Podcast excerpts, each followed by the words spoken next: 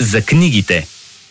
Предаването Флашмоб във времето отредено за книги посрещам отново в нашето студио Мария Донева. Тя отново е усмихната и аз отново ще я попитам с а, коя книга е добре да започне месец февруари? О, с някоя много интересна и само такива да четем до края на годината и всички години за напред. А пък книги има. Има. има. Само желание от наша страна да има. Не издържам вече, питай ме коя книга нося. Хайде, питам те. Така ми се искаш една прелюдия да направим, да настроим слушателските сетива към книжния свят и неговите вълшебства. Но коя книгата, която сега ще представиш? Най-новата ми любима книга. Ама колко ме харесва. Аз постоянно чета, обаче такъв а, възторг ме обхваща два-три пъти годишно най-много. Ей, с какво е толкова специална тази книга? Книгата се нарича На лов за дребна щука. Нейният автор е Юхани Карила. От името не се разбира, но той е мъж. И преводач на книгата е Русица Цветанова, която я превела от фински език. Mm-hmm. Финландски автор. За първи път излиза негова книга на български. В тази книга има толкова необикновен свят. Може би за там си е най-обикновен. Те си свикнали, на тях им е скучно. Обаче аз лично за първи път чета книга, чието действие се развива в Лапландия. Не във вълнуващата западна Лапландия, нито пък в екзотичната северна Лапландия, а в глупавата източна Лапландия. Блато и комари, не вълнува никого, освен нас. И очевидно мене много. А с какво те развълнува толкова много тази книга? Ами първо на първо, а, самото място е много необикновено, дори за самите финландци е необикновено.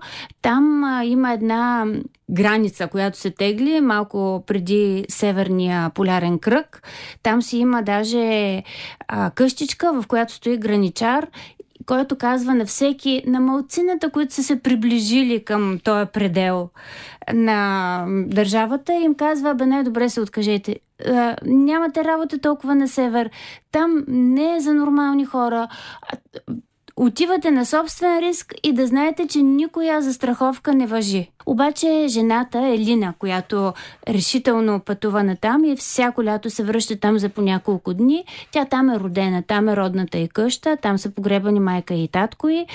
И тя има много важна мисия. Тя трябва всяко лято в а, един отрязък от два-три дни непременно да отиде до едно определено мъничко плитичко езерце и да залови една определена щука.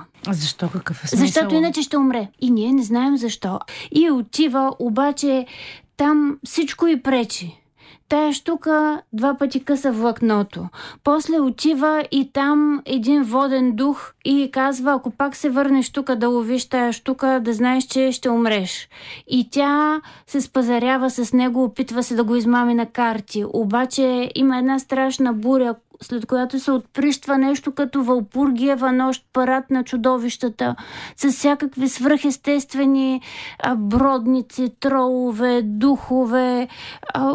Ужас човек. Елина се налага да изтъргува живота си с водния дух, обаче пък търси спасение с едни други същества, опитва се пък, те пък и казват, ма донеси ни пък а, а, хобот от а, тигрокрако чудовище, което е просто един от видовете комари там. Междувременно тя трябва да убие щуката, непременно тая конкретна щука, а обаче пък нея преследва една полицайка.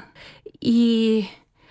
А, бе, оказва се, че на Елина майка ѝ е била нещо, нещо магиосница. В смисъл има земеделци, има общински там наместник, кметски наместник, има магиосница, има чистачна тоалетна. Съвсем нормално е. Това е един свят, дето просто очите ти се събират, а за тях е нещо съвсем нормално. А другото, нали, има си любовна история, има си криминална история, има си чудо, чудо, чудодейническа история. А в същото време природата е описана по такъв начин, че докато четеш как тя се а, придвижва през блатото, всичко почва да те сърби. Чуваш песента на птиците, чуваш стъпките на северните елени а, и всичките тия чудесни създания и всичките тия хора. Ти в един момент се чудиш кой е по-необичаен. там има толкова малко хора, че през по-голямата част от живота си ти мълчиш, понеже просто няма с кого да си разговаряш. И когато си мълчал толкова дълго, ако напишеш книга, тя непременно ще бъде необичайна, като тази. Отделно пък, че тия хора на север си говорят на някакъв много странен език. И хората, които живеят на юг в градове, трудно ги разбират. Едните се присмиват на другите, другите се присмиват на едните. Местните, те не са необразовани хора, не са прости хора. Повечето от тях са пътували, завършили са университети и са се върнали в родните си места. Как се преплита всъщност този вълшебен свят с тези магични създания? За мен магични създания, за там съвсем реални. Да. Обичай ги. Той си съществува, те си общуват. Имат ли допирна точка? Имат... Наистина съвсем реалистично изглежда, да, бе, бият цялото се, това вълшебство. Играят на карти, черпят се, а имат общи спомени, състезават се, те си комуникират през цялото време. Едните се вселяват в другите. А книгата е... А в същото време говори за...